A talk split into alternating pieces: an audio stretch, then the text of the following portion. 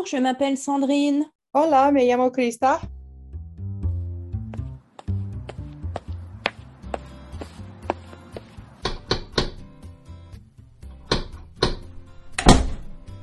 Hola. Salut.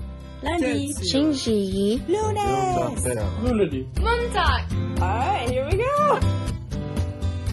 Welcome to Step into Mondays, the podcast where we bridge um, theory, Theory to the to practice. I was going to say literature to the practice. the crap does literature have anything to do with anything? Wow. Okay.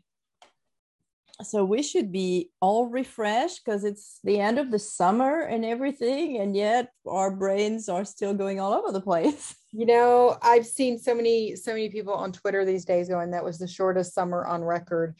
And, you know, it, it it's not really any shorter. It just feels that way because last year was so draining, you know? Well, last year I personally did not have any summer. I didn't go Right. anywhere, didn't travel anywhere. I worked every single day. I think I might have had maybe altogether a week where I didn't do anything.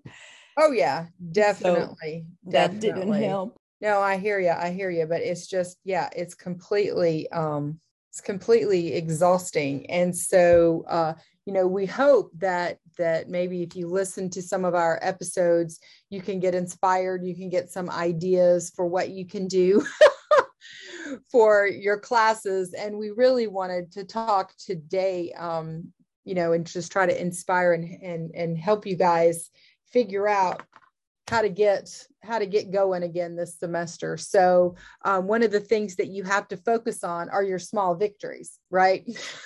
You have to think okay i have i have accomplished something even if it's you know it's not something major like totally rewriting my curriculum.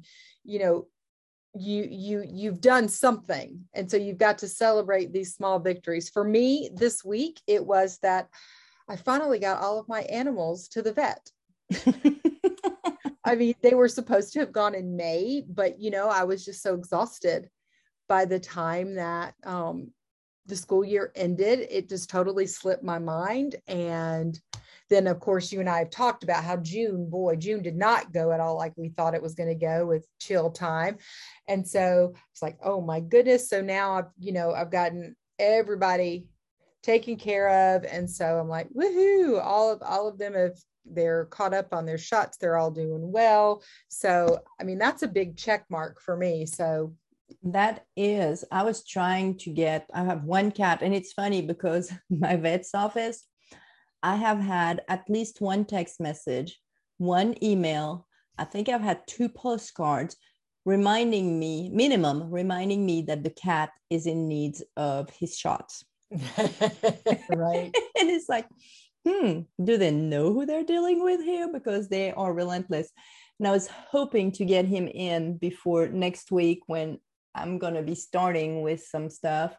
But unfortunately, they were busy. So it will be at the end of next week when he goes. But I've got the appointment. So yeah.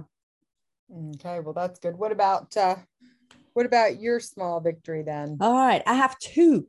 Can I have two? Yeah. you can have as many as you want Okay. So, and neither one of them have anything to do with teaching. So I think it's a third victory. there you go absolutely but one of them is that yesterday I went and actually had a professional haircut. All right Now let's put that on pers- in perspective. The last professional haircut I had was in March 2020.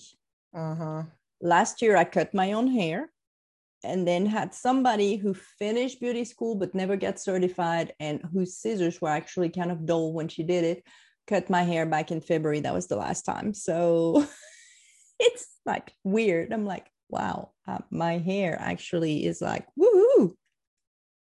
Yeah So I took that time to go and do it, which I think is a small victory. My other one, and I'm super excited about this one because I've been thinking about it. I've been working on it for a little bit. And I think I've, I don't know, have I mentioned it on the show that I do pottery? um i i don't know I can't remember. Well, if I have, I'm repeating it. If I haven't, ta-da, I do, I'm learning pottery. but I have gotten pretty good. Um, I think I'm at an intermediate low, maybe mid level. Okay. Into my pottery skills. And so I've been making incense holders because they're smaller pieces, they're easy. I mean, my, my specialty is mugs and incense holders. Mm-hmm. Um, but the incense holders are fun. And so I opened an Etsy shop to sell my incense holders. So far, no sales, but I've only opened it two days ago. So we'll see. Right. Absolutely. And the theme of it is frogs. Yes.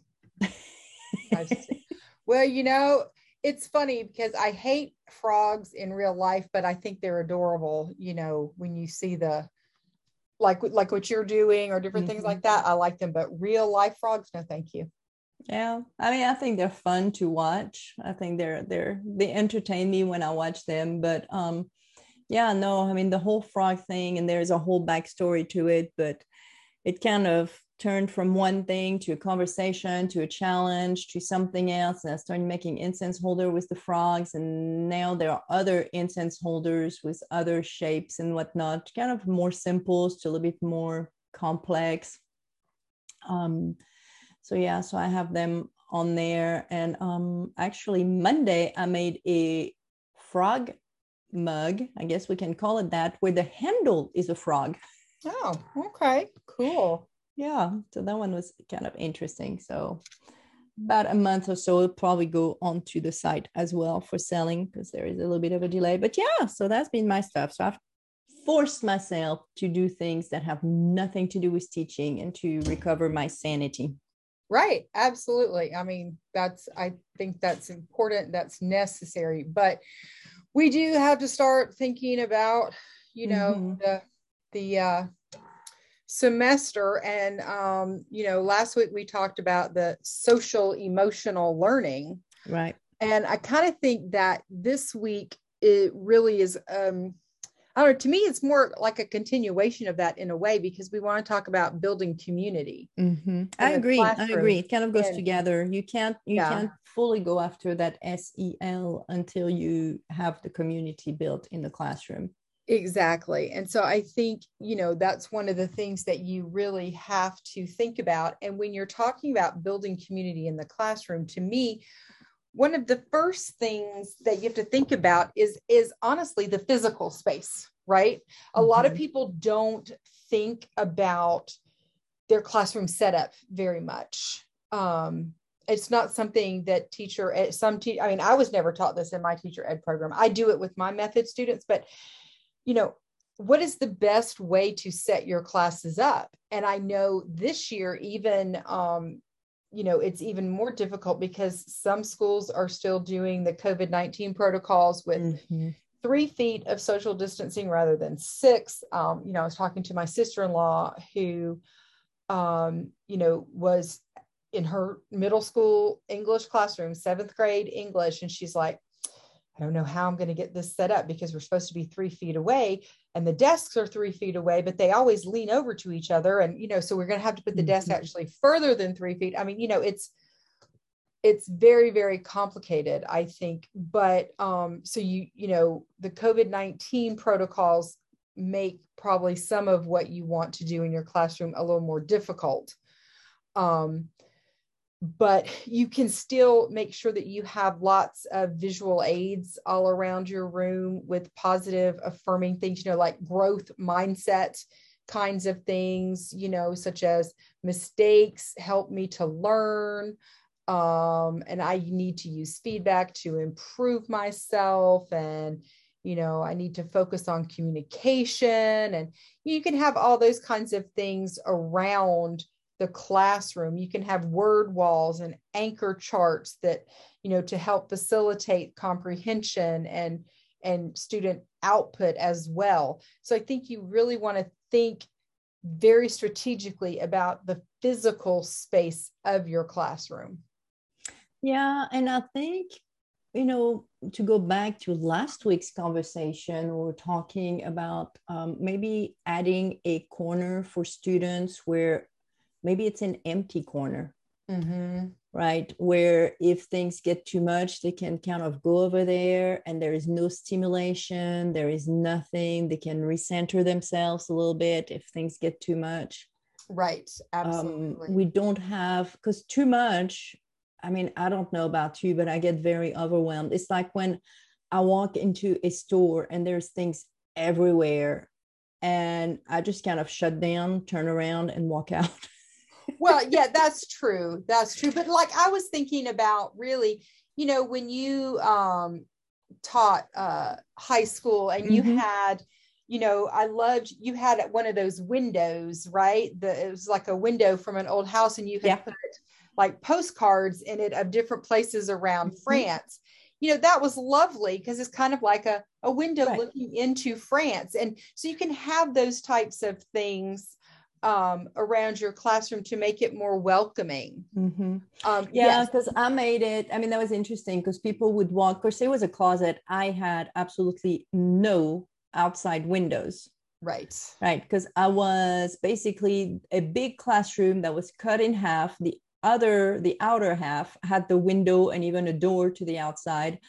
And I was landlocked, um, which there were two doors into my, my classroom, but there was nothing to the outside world. I couldn't see anything, be it in the hallway or outside. I mean, we could have had any kind of weather, you know, frogs falling everywhere. I never would have known.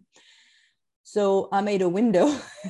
Right. just Absolutely. Uh, yeah, exactly. was I- a window into France, yeah, um, to make it a little bit. And then I took advantage of that and had a little bit more of a laid back because at the same time thing, I had no natural light, and so all of those overhead lights were killing on the eyes.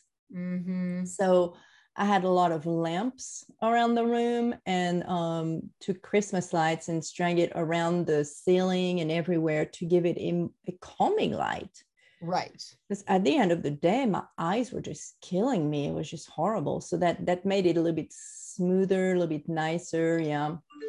hmm And I tried, of course, with the levels I had, since I had to start back from scratch for all of them, it made it easier to create my walls because I just had with the um the chalkboard, um, the little chalkboard stickers, you know, I had different ones with the question words. Hmm and I didn't have the English translation, but I would have something that was drawn around it that would help students figure out, oh, yeah, yeah, that one would be for this kind of thing. Oh, yeah, yeah, this question would be for this type of question to give them so they could figure it out without just going, oh, I'm looking for when, when, when, what is when in French? But then they just had to figure, oh, yeah, yeah, that's the one. So this would be that.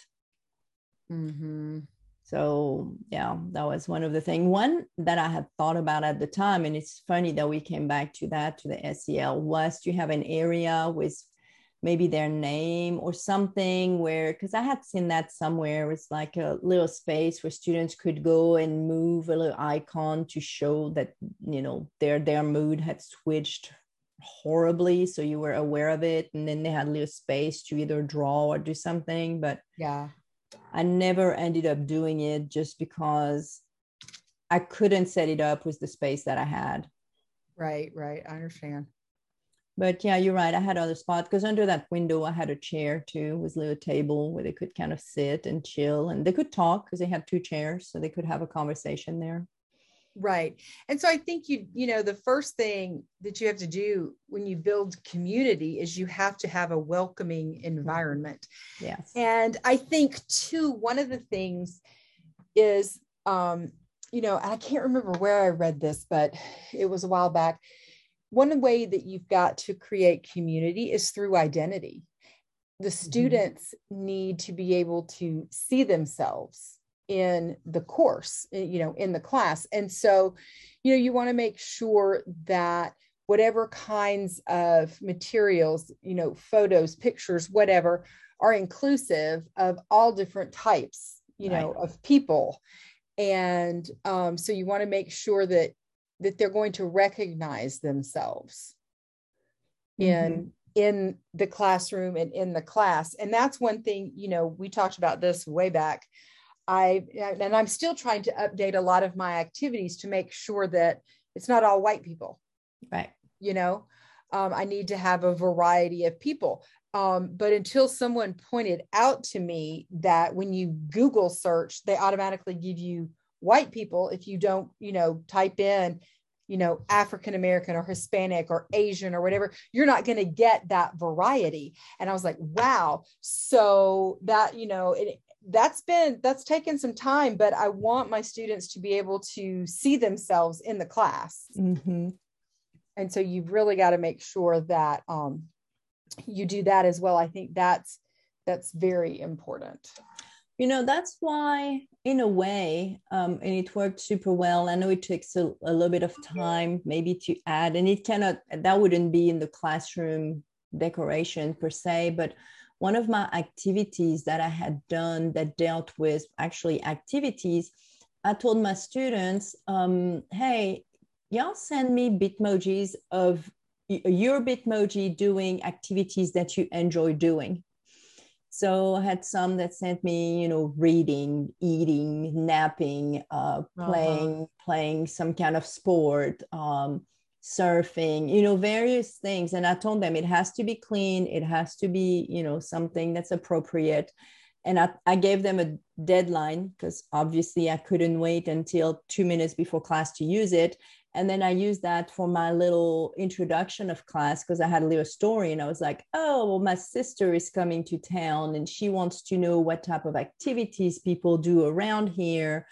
And so then i had some and i had like you know so and so does whatever and so i had all of so and so's bitmojis and then somebody else all of this you know i'm going through a few obviously you couldn't use all of it but then it was categorized and it's something you could have students you know put places or whatever maybe it's a folder where they're putting that in and as you're developing lessons or presentations or whatever you're using you can just add them there and then your students are represented the way they see themselves mm-hmm.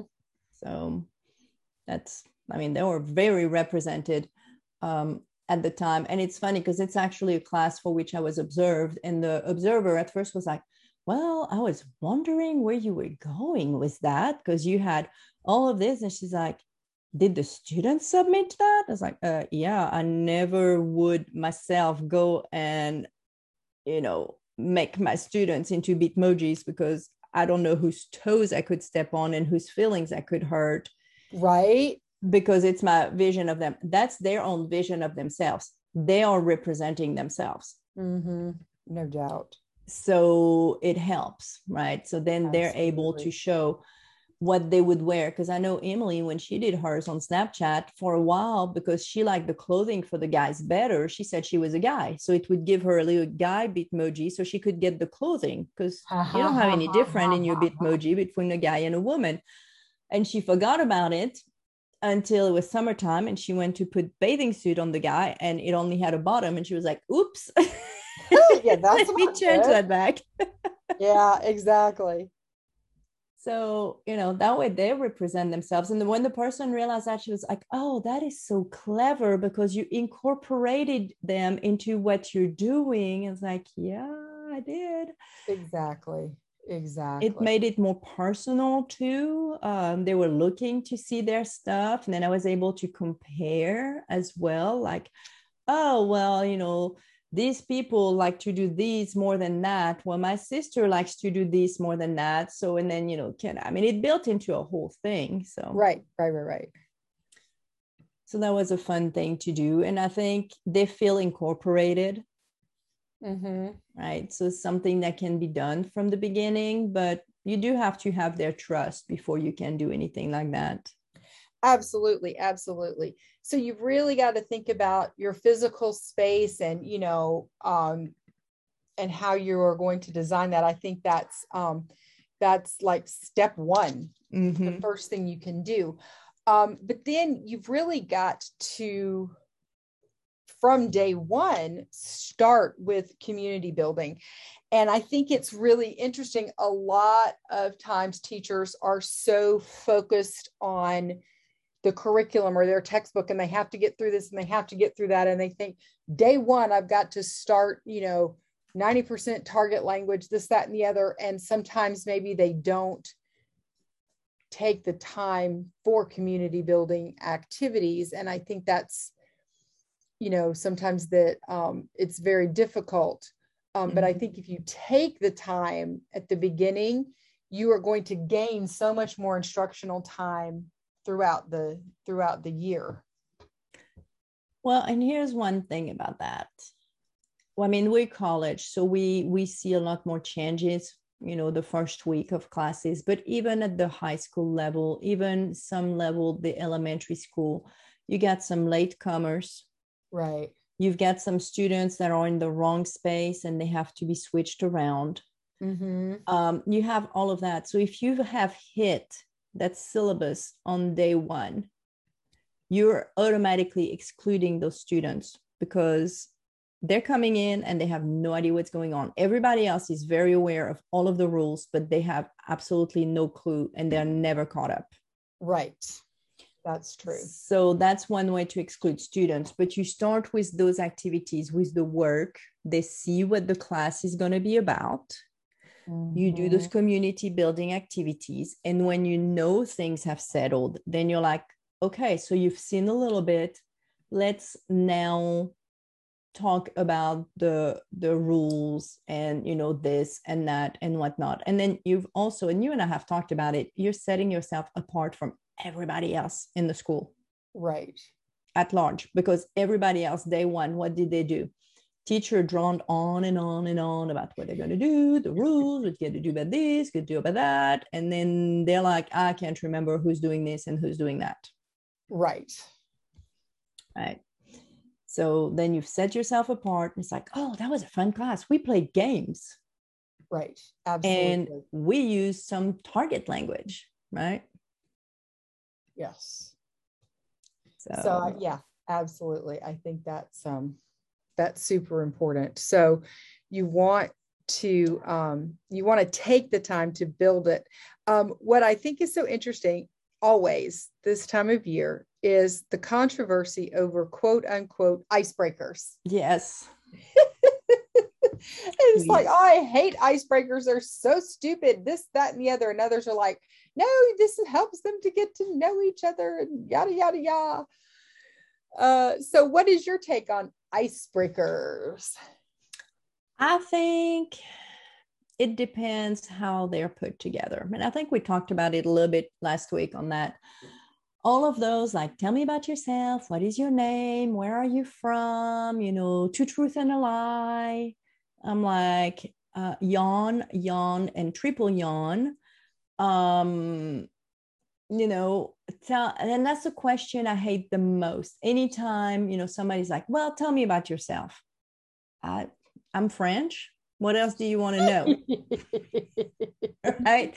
I grew up in France. And, you know, even now as a professional, I'm like, well, what what do you want to know exactly right do, do you yeah. want to know my whole pedigree my, my cv is four pages long yeah. at this point so is that what you're looking after you're looking after my personality because you're going to have to get to know me to really get my personality because mm-hmm. i'm shy at first you get I, I'm I'm like a cat. You gotta warm up. I gotta warm up to you.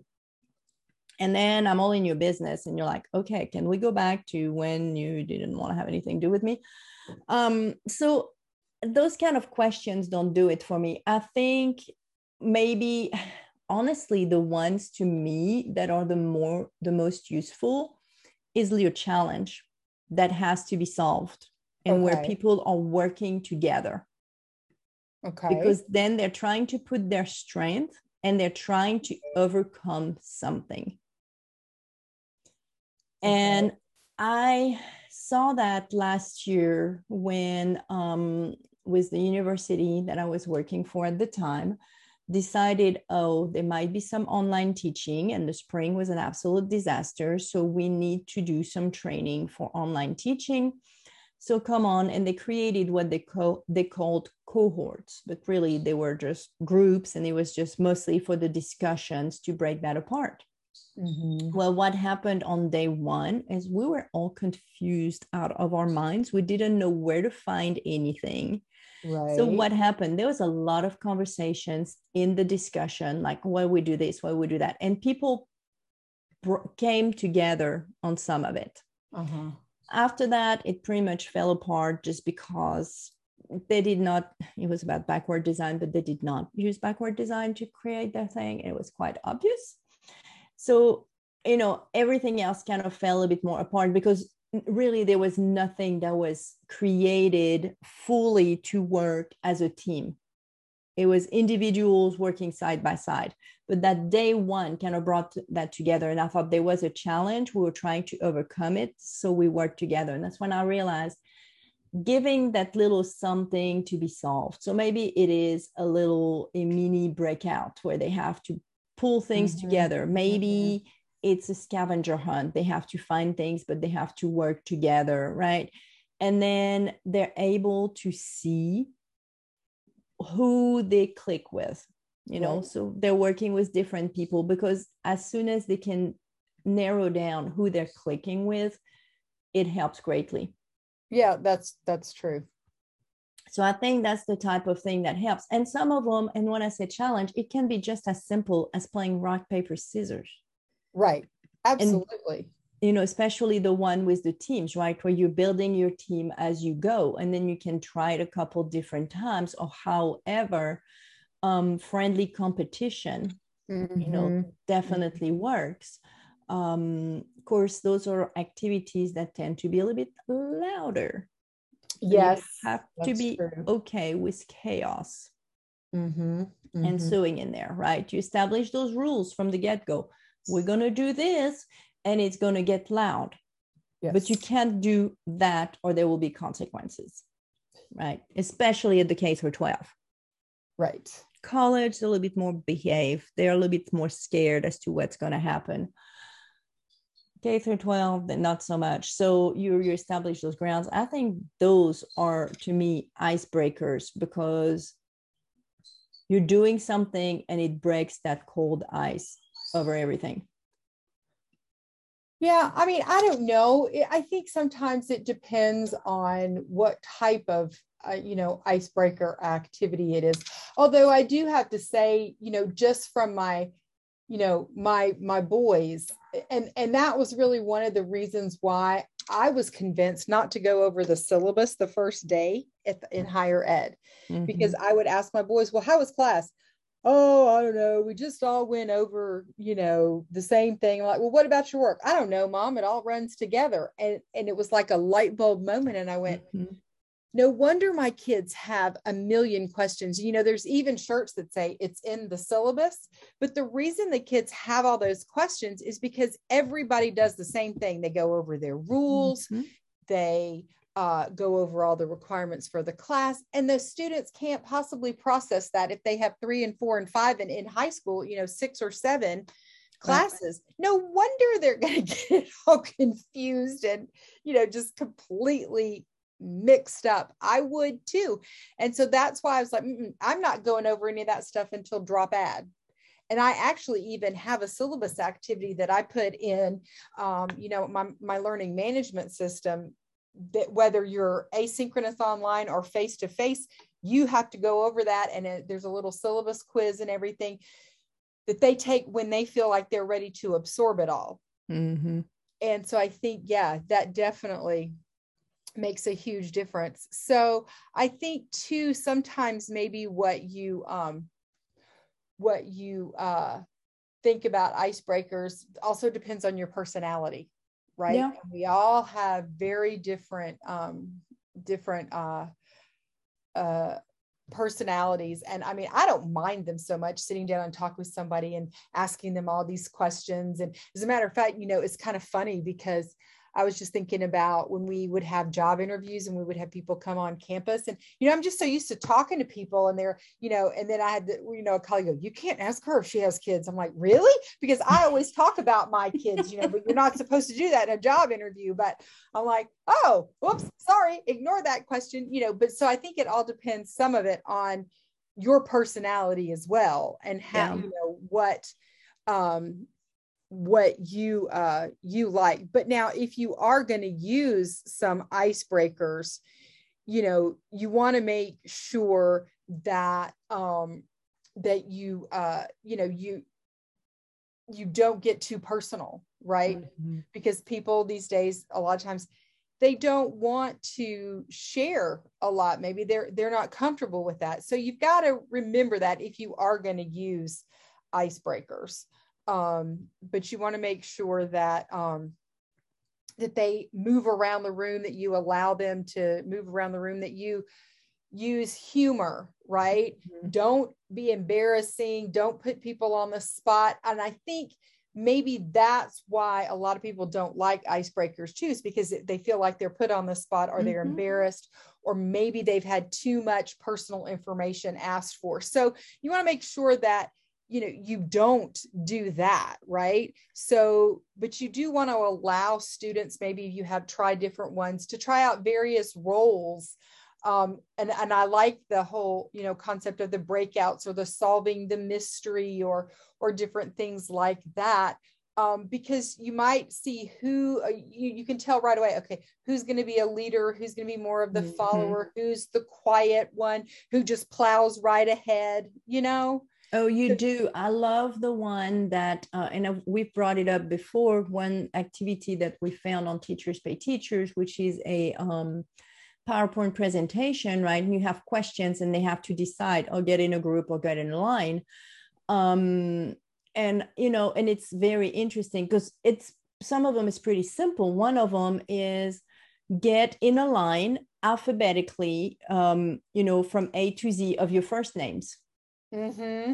Right. So that one is a good one because they have to talk to each other to find out people's names. They can't right. just be like it's like not like uh, from tallest to shortest because then it's like you just have to look you don't have to talk to people to ask them how tall they are. You can see how tall they are right? Exactly. And so you just need one person who's moving everybody around and some of them are moving themselves because they can't tell you know.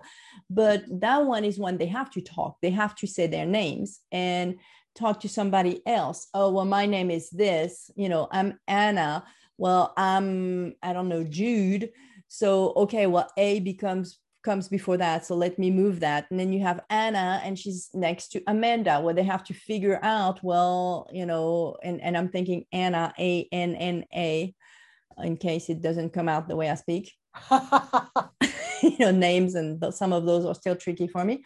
Um, you know, and they got to figure out, well, the N comes after the M. So Amanda will be first and Anna will come next, right? And they have to put those things together and it makes their brains work right. And then they have to they have to use it's not just all handed to them here is the list here is which way you go right? Um so that's that's the ones i like. And i think it's also depending on the ones you do might be good practice to be part of the the activity. Mm-hmm. so mm-hmm. you're not just standing there watching them and judging you're doing it and observing at the same time because then you become part of their team. Right. Absolutely. Which, that's community right? We want to be part of their team. They're part of our pack. It's not us and them.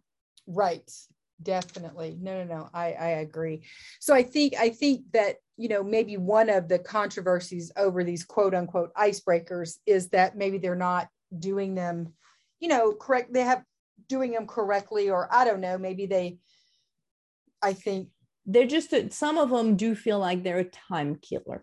Yes but we're going to do this because it's day one and that's what's always been done and so we're going to do a variation because we have to learn each other's names. Right right right. And you know we want to know about everybody else and it, it's not going to happen. I can talk to one person and they're going to tell me their name. Guess what? Give me 10 seconds and ask me their name and i cannot tell you that. Right. Which is horrible as a teacher i'll tell you that much but that's the kind of personality that's the kind of way my brain works. You tell me a name it work it walks away. So if i'm seeing it then it's going to help me. So have 20 people 30 people introduce themselves? Yeah i'm not remembering anything. Right. Right? I'm not going to remember their names unless they have a very specific detail. I am probably not going to remember it. Mm-hmm. even mm-hmm. then so, but it's what's been done, right? Yes. Yes. So absolutely. so there are a lot of other things that you can do. Um, we've talked a little bit about giving them tasks where they have to work together. Mm-hmm. Um, you know, but other things you can you can do to kind of um, build community is complimenting each other, right? Which is mm, which yeah. we talked about last week. You know, I was thinking about the piropos and just giving people um, uh, shout outs. I've also seen um, some people do like paper Twitter templates. I mean, you can get, um, you know, those are online anywhere, and they actually have like a Twitter bulletin board. And so the kids can tweet something, you know, for their classroom, a positive thing that's happened in their um, in their life that they want to share, or you know, a compliment for another person or something like that. And so that's really great. And maybe you know, if you're uh, working if you're proficiency oriented you know it might be wow i reached my proficiency goal of novice mid this week because i did blah blah blah blah blah or whatever mm-hmm. so you can certainly do that um, and again that if you're going to do something like that you've got to think about it when you're planning out your physical space um, but but one other thing that i kind of like um, and i know you know there are lots of varying opinions out there but you know the classroom rules right? Everybody's got mm-hmm. classroom rules. And they, I mean, you know, Emma comes home every year with these class contracts that we all have to sign that they're going to abide by these rules and, you know, this, that, and the other, blah, blah, blah, blah, blah.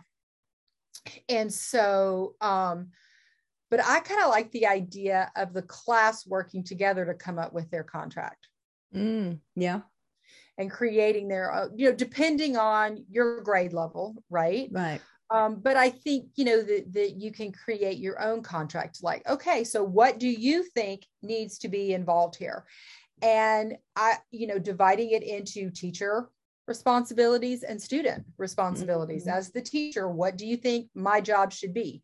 What should I be held accountable for? Okay, I'm going to have you know, engaging lessons. I'm going to do this, whatever they come up with. Okay, well, what are your responsibilities? I have to come prepared for class. Mm-hmm. And I mean, you know, there are lots of different things that you can um, absolutely uh, do to kind of create that. I like that. I do think at this point there's something that's like going over in my head as I'm listening to you and me um, talk, and I'm sure some teachers out there are listening and going, okay, this is a language classroom. Mm-hmm. Nothing that you have currently said uses the target language, mm-hmm. especially if they're year one or level one. Right. So let's talk about that because I think it's important, right?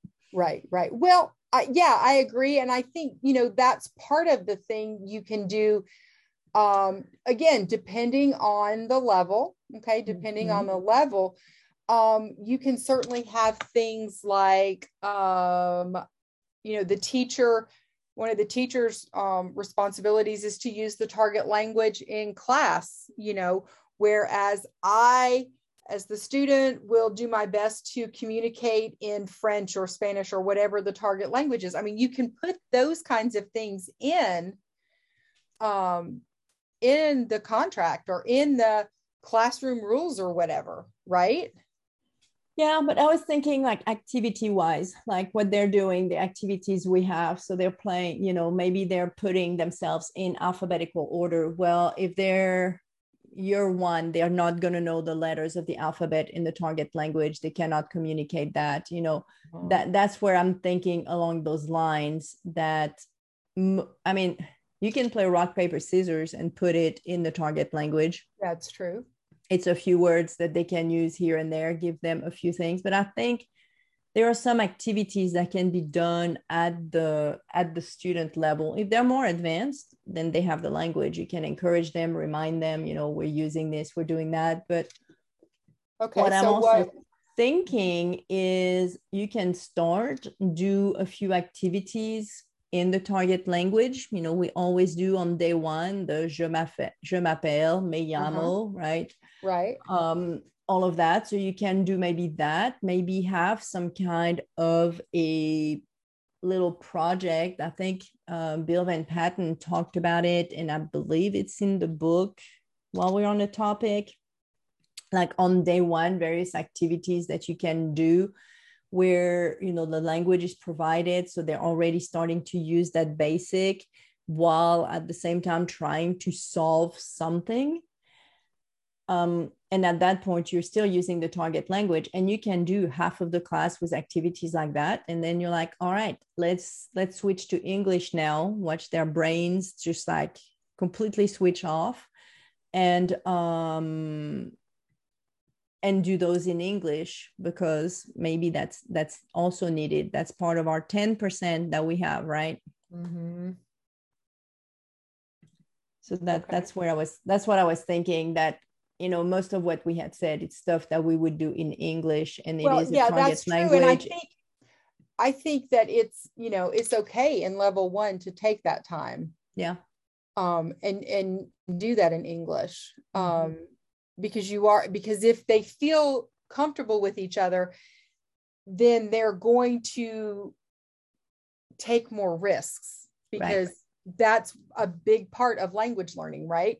Is taking risks. And you could actually even put that in your classroom rules. I will take risks. And you know the teacher i will reward risk taking rather than penalizing you for making a mistake and different things like that. So i think that that's okay. But then yes you know in the higher levels i think you can still do this and you can use it as an opportunity to teach them target language vocabulary and and, mm-hmm. and, and different things like that because you know respeto and you know you can teach them all of those kinds of things responsabilidad you can teach them all those kinds of things and do this in the target language as well but yes you can do some of the ones um, that uh, we were saying and you can actually you know if you wanted to do like you were talking about putting them in alphabetical order i mean honestly you can do that um, in english that the could- first the first date but then when you're teaching them the alphabet and you know a lot of people are like why do you even need to learn the alphabet? Um, i've seen a, a, debate about that as well. Mm-hmm. yes I but I, I you know i think it's important because let me tell you whenever i go abroad i'm always having to spell my name because they don't they they're like what Chambliss. Mm-hmm. How, how, do you spell that? You know, and so I'm always having to spell it. So I still, maybe I'm old school, but I still think that that's worthwhile. So, yes. I mean, you need it. I, I, anytime I have to call anyone or to stop anywhere and fill any kind of paper where I'm not writing down the information, I have to give it to somebody. I have to spell my first name. Mm-hmm believe it or not, my last name being Hope, I still have to spell it. Mm-hmm. I have to spell my street address. Mm-hmm. And I have to spell my city because people are not completely sure, you know, for a reason or another. So I have to spell so much. Right. It's not even funny.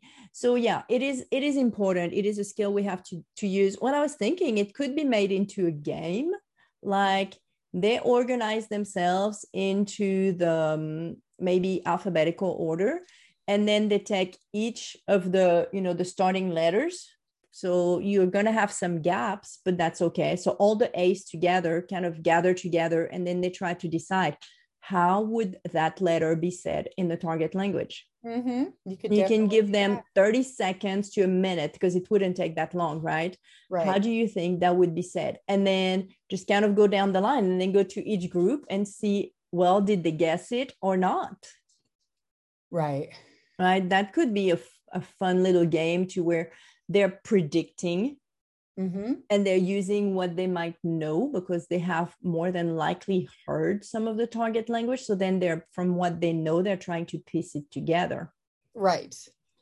It it engages them, it gives them one of those little challenges, right? Where they're working together to finish it out, to figure Absolutely. it out. Absolutely. Absolutely. I think that, yeah, definitely. And then you celebrate every bit of it, right? Mm-hmm. You like, hey, the A's got it. Woohoo. Oh, B's, well, pretty close. That was good. Let's celebrate. Woohoo!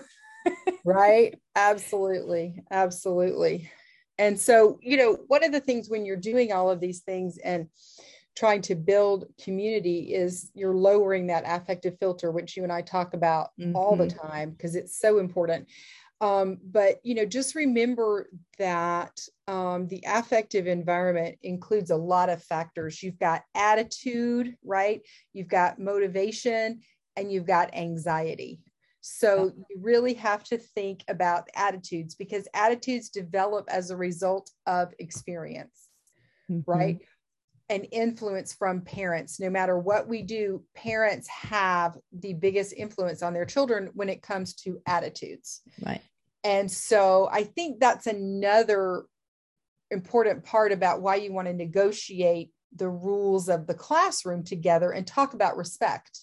Mm-hmm. Um, and so you've got to think about um, all those kinds of things because you've got attitudes toward, you know, themselves. What kind of self-esteem self-confidence do they have what what maybe attitudes or stereotypical ideas do they have about the language or the culture right mm-hmm. that you're going to be studying um, towards the teacher right because sometimes you know we all know students talk uh, just and, a little yeah. you know and so it's like oh she, you know and then you might go in there with an attitude and then you find out well gosh she's really nice. I don't know what was wrong with this person. So you know mm-hmm. you want to emphasize that we're all starting out on an even plane. We're all in the same boat here with no preconceived notions no you know or attitudes like that.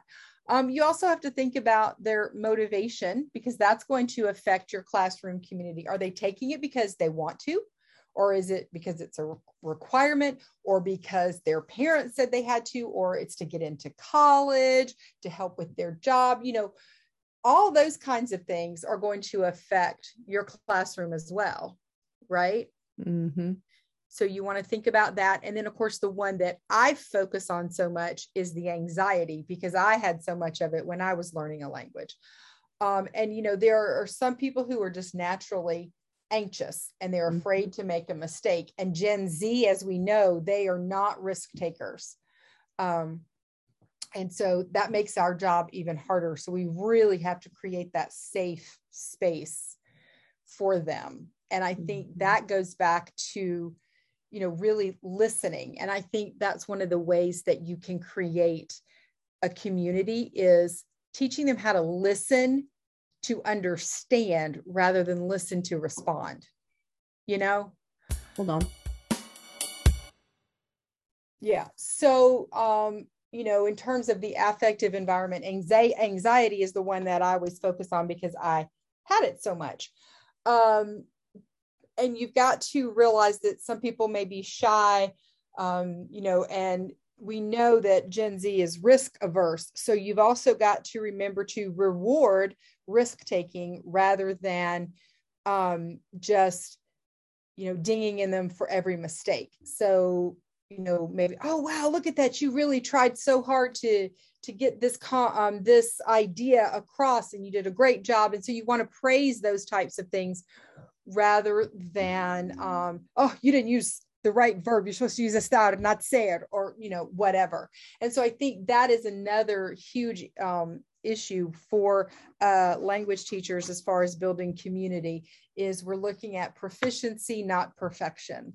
And so you know that's kind of my mantra: proficiency, not perfection, in my classes. And so I think that if you um, you know follow that, then it will definitely uh, definitely help improve the the community and the feel of your classroom well and you know what you're saying right here is important because i think and and in some of the conversations that you know the part of the conversation today has been there but i think it's worth mentioning we start on day one building community but it's not just a day one activity mm-hmm. it's something that is repeated sorry.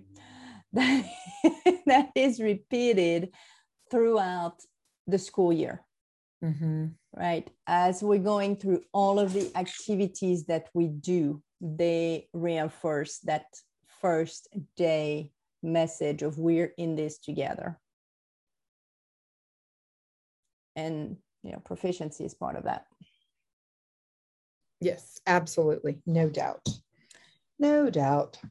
All right. Well, I think we could keep going on and on and on, like always, on the topic, but it comes to a point where we have to stop. So, if you have any ideas, if you do anything in your classes, listeners, that um, deal with building communities that where you have had a lot of success please share with us you can email us you can tweet us facebook yeah google voice anything we would love to hear what you guys um, are doing to build community because you know th- these are just our thoughts but you guys are out there in the trenches every day. And so we really want to hear what what you guys are doing out there because we know it's fabulous. Mm-hmm. we do. We do. Absolutely do. So now it's time for our aha moment. So and now an aha moment what is yours Okay, my aha moment. I don't think I have mentioned it on the show before. It actually came to me, it's been a few weeks. I was, and if I have done it, let me know and I'll have another one. But um, I was exercising and it was a video. And through the video, that um, that teacher, that whatever you want to call her, I guess a teacher, uh, kept going. You can do this. I believe in you. Well, did you, were you having trouble? Are you messing up the steps? Who cares? You're moving, you're doing it, you're trying. That's what matters. And you know, the whole time of that whole video, that's what it was. And then mm-hmm. I thought mm-hmm. about it. I was like, you know, they pretty much all do the same thing, some of them more than others. And I thought, why don't we do that in the classroom? Mm-hmm. We need to be doing that in our classroom. That is the message we have to send our students. You did it. Great. Did you mess up a few steps? Okay, but you did it. Fabulous. Let's celebrate. Right. To build that you know that that fire into the students. And I thought I don't know why we don't have that approach in school because it's all around us as far as that. Like, yeah, you did that. Let's celebrate. Yeah, you did that. Woohoo, that's fabulous, right? Yeah. Mm-hmm. So that was my aha moment. We need to present our classes like um, exercise classes. No, absolutely. I mean, yeah, even yeah. the live ones will do it too. I mean, good grief. Look at any of the commercials about workout equipment. Yeah. That have the personal trainer included. What are they showing? The trainer going, you can do it. I believe in you. You have you have it in you. You have five more seconds, 10 more, you know, 10 more minutes, however long, and they're still pushing you. Right. Absolutely. So I, you know, dealing with people a lot um, as we do um, sometimes I, I just struggle to understand people and like well why wouldn't you want to do better?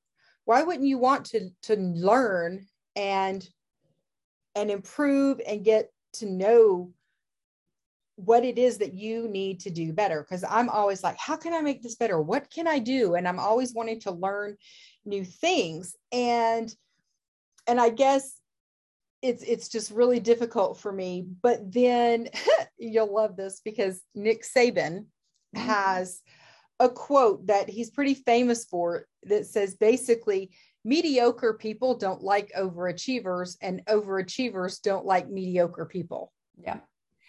And I guess that really struck home with me this week because I'm like, well, we could do this or we could do that or we could do people just don't want to and I'm like, but why? This is what's best, you know. And then it's no, just not interested. And it's like, wow, okay. So sometimes it's hard for me to know what to do with that. Um, and so I just have to remind myself that not everybody is an overachiever like me. mm-hmm. And I have to accept that. I mean, if they're content in their mediocrity, I just have to let it go. Um, but that's really hard. Um, yeah it, it's really hard but that's kind of i'm like well okay I, i'm just i'm always been an overachiever i'm always going to be i guess an overachiever so um but i just you know i have to accept that some people don't want that. Yeah. and I think some some of it is, you know, as far as the kind of people you're describing, is not necessarily they don't want to be overachievers. I think they're just comfortable. Yeah. In what they're doing. Yeah. And so they don't see the point in changing anything. I guess that just breaks my heart though. I know. I mean it it but to to change, to evolve, it means we have to get uncomfortable. Yeah. And you know that's one thing. That's when i used to do some of the fitness videos and uh shoot i can't remember the name of the one who used to do it, do it. She was on the biggest loser and she had a whole series of them but her favorite tagline was get comfortable with being uncomfortable. Yeah. Because in anything i mean fitness in particular you're not going to get better until you push those boundaries. And yeah. no you're, you're right thing in anything we're doing but if we don't like to be uncomfortable then we're never going to change anything. We're just going to keep that status quo and just kind of cruise. Mm-hmm. Mm-hmm. no no no you're right. And so for some people that's part of that. They would like to be better but they don't want to get uncomfortable. So they're going to stay there in that safe zone. Yeah. That's very true very so. true. All right well we hope that all of our listeners, uh, you know, are wanting to do better, right? I'm sure they are. They wouldn't be listening to us. So that's what I was going to say. If they're listening to us, then that means they're trying to to hopefully learn something from us, but maybe not. I mean, we could probably learn from some of you, oh, but oh, no to doubt. see a different viewpoint or maybe to confirm what they know is right. Because you know like going to conferences and watching webinars and taking part in some that training a lot of times i'll sit there and i'm like you're not telling me so, anything new but thank you for confirming that i have not lost my mind that this is the way to teach. Right. Absolutely. Absolutely. I but that's also you know in the quest for being better because mm-hmm. we we can always pick up a nugget here and there. So yeah, if our listeners are listening, which they are, then it means they are not part of the mediocre people. That's right. That's right. So thank you guys for listening. If you um, feel so inclined, you could drop us a review on Apple Podcasts. We have a few. Um, yes. And we would love to have some more. Mm-hmm. Um, and you can, if you have any questions, whatever, step into Mondays at gmail.com, um, at into Mondays on Twitter. Uh, let us hear from you guys. Yes, we want to hear your lovely voices and your experiences. That's right. Hasta lunes. A lundi.